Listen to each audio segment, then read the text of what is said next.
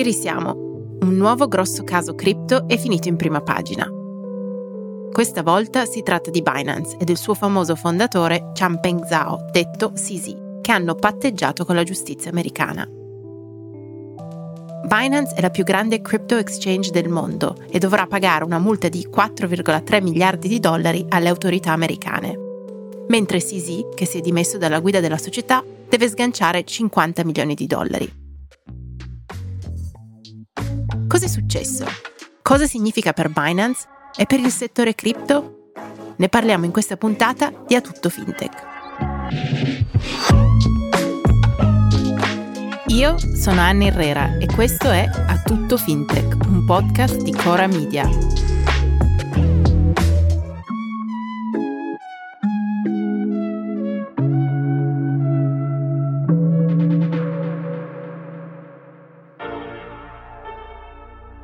Partiamo dai fatti.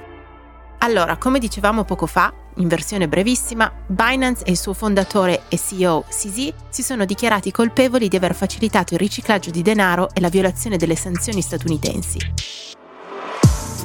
L'accordo di patteggiamento raggiunto con la giustizia americana consentirà a Binance di continuare ad operare. CZ però ha dovuto lasciare le redini della società che aveva fondato e rischia fino a 10 anni di carcere, anche se in realtà la pena potrebbe non andare oltre i 18 mesi. Ne parliamo tra poco. Binance ha patteggiato con diverse autorità americane, tra cui il Dipartimento di Giustizia, il Dipartimento del Tesoro e la Commodities Futures Trading Commission, il regolatore dei mercati di commodities americani. Con questo deal si conclude un'indagine di cui vi avevamo già parlato e che dura da anni. Pensate che l'accordo è stato annunciato dal ministro della giustizia americano Merrick Garland in una conferenza stampa tenuta insieme al ministro del tesoro Janet Yellen. Una roba grossa. A big deal. We are here today to announce that the Justice Department has secured felony guilty pleas from the world's largest cryptocurrency exchange, Binance, and from its founder and CEO, Changpeng Zhao, also known as CZ. Era da mesi che Sisi non lasciava Dubai, ma a sorpresa si è presentato in giacca e cravatta in tribunale a Seattle. Durante l'udienza, Sisi ha detto alla corte che voleva chiudere la questione. Voleva assumersi la responsabilità di quello che era successo e chiudere questo capitolo della sua vita. Ha aggiunto di essere stato un po' spaventato dall'idea di andare negli Stati Uniti per il patteggiamento. Il tribunale ha fissato una cauzione di 175 milioni di dollari, e la sorella di Sisi ha dovuto mettere a disposizione la sua casa in California come collaterale. Collaterale che vale almeno 5 milioni di dollari, a cui si aggiungono altri 350 mila dollari messi sul piatto da due garanti anonimi. Il giudice ha deciso di permettere a Sisi di rientrare negli Emirati Arabi, in attesa della sentenza. L'accusa però si sta opponendo, dicendo che l'ex CEO di Binance doveva rimanere negli Stati Uniti, per evitare il rischio di una fuga dopo la sentenza.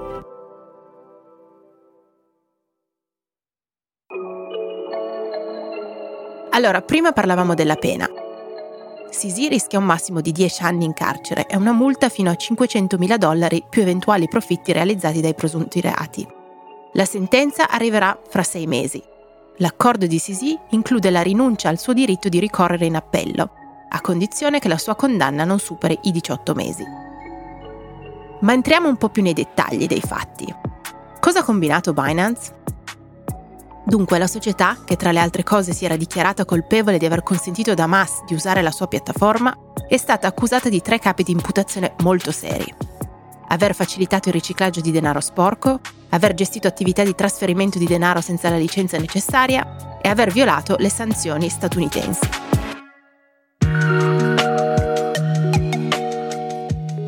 Secondo il Dipartimento del Tesoro, le violazioni di Binance includono la mancata prevenzione e segnalazione di transazioni sospette da gruppi che gli Stati Uniti considera terroristici, tra cui le brigate Al-Qassam di Hamas, la Jihad islamica palestinese e Al-Qaeda e l'ISIS.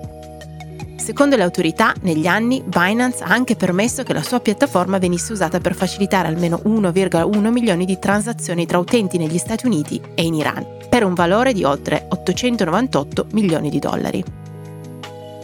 Il ministro della giustizia americano, Garland, in conferenza stampa ha detto che Binance è diventata la più grande exchange di criptovalute del mondo, in parte a causa dei crimini commessi. E ora sta pagando una delle più grandi sanzioni aziendali nella storia degli Stati Uniti. Mentre, secondo il ministro del Tesoro Yellen, nella sua caccia al profitto, Binance ha chiuso un occhio sui suoi obblighi legali.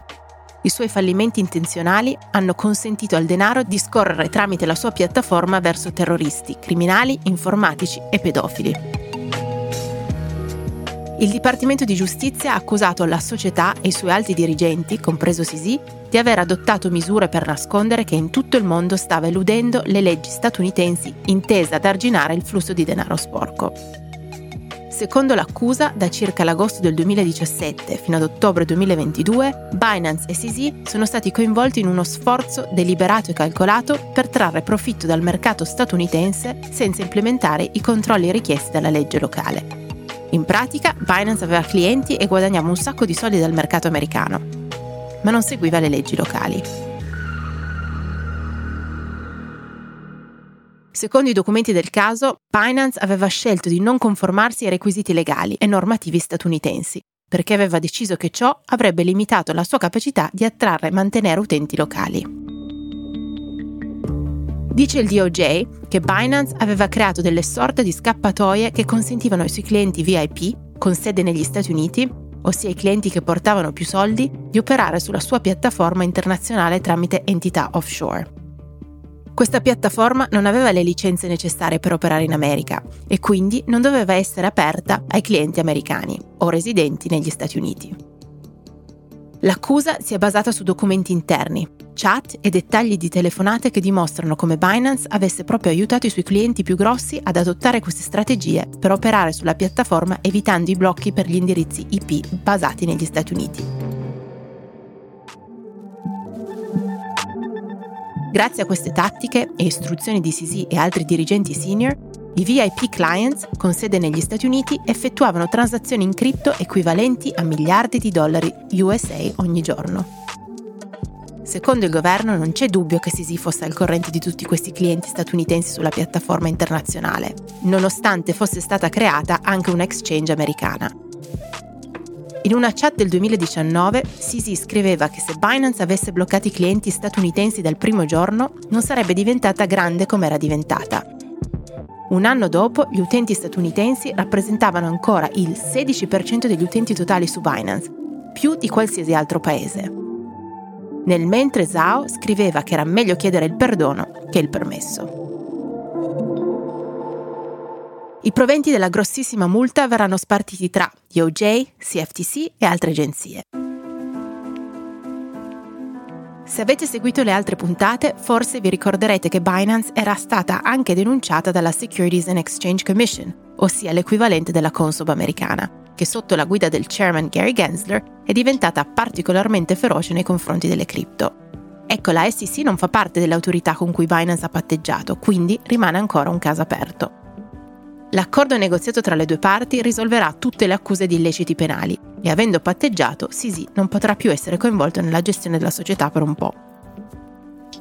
Attenzione, rimane però il proprietario e rimane anche proprietaria la sua compagna e madre dei suoi figli, Hui, che è una executive molto senior all'interno della società.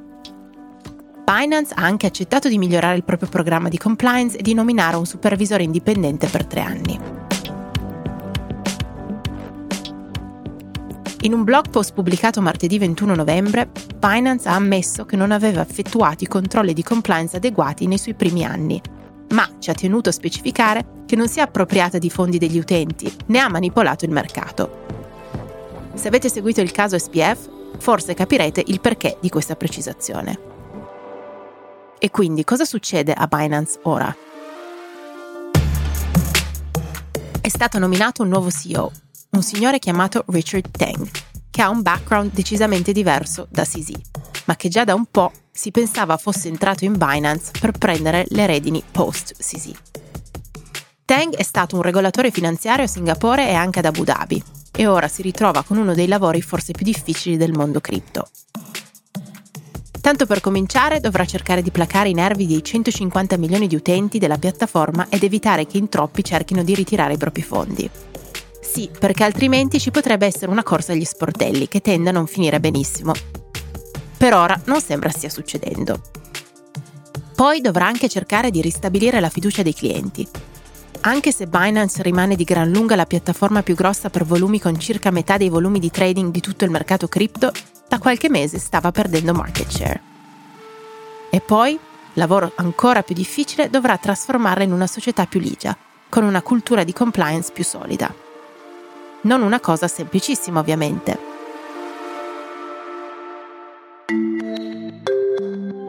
Ce la farà? E questa grossa multa cosa significa per il mondo cripto? Beh, sicuramente non ci ha fatto di nuovo una bellissima figura. Si tratta dell'ennesimo fondatore miliardario cripto ad essere finito nei casini. Però c'è chi dice che questo potrebbe segnare la fine di quell'era e che ora il settore è stato ripulito e diventerà una asset class più sicura.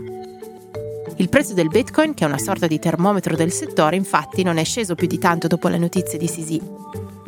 Quindi forse entreremo veramente in una nuova epoca dove il mondo cripto diventerà un pochino più noioso Staremo a vedere.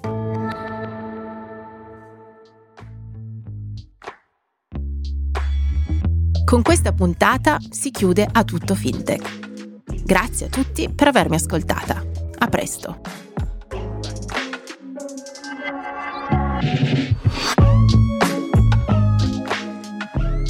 A tutto fintech è un podcast di Cora News prodotto da Cora Media. È scritto da Anni Herrera la cura editoriale è di Francesca Milano, in redazione Matteo Miavaldi, la supervisione del suono e della musica è di Luca Micheli, la post-produzione e il montaggio sono di Andrea Girelli, il producer è Alex Peverengo. Le fonti dei contributi audio sono indicate nella sinossi.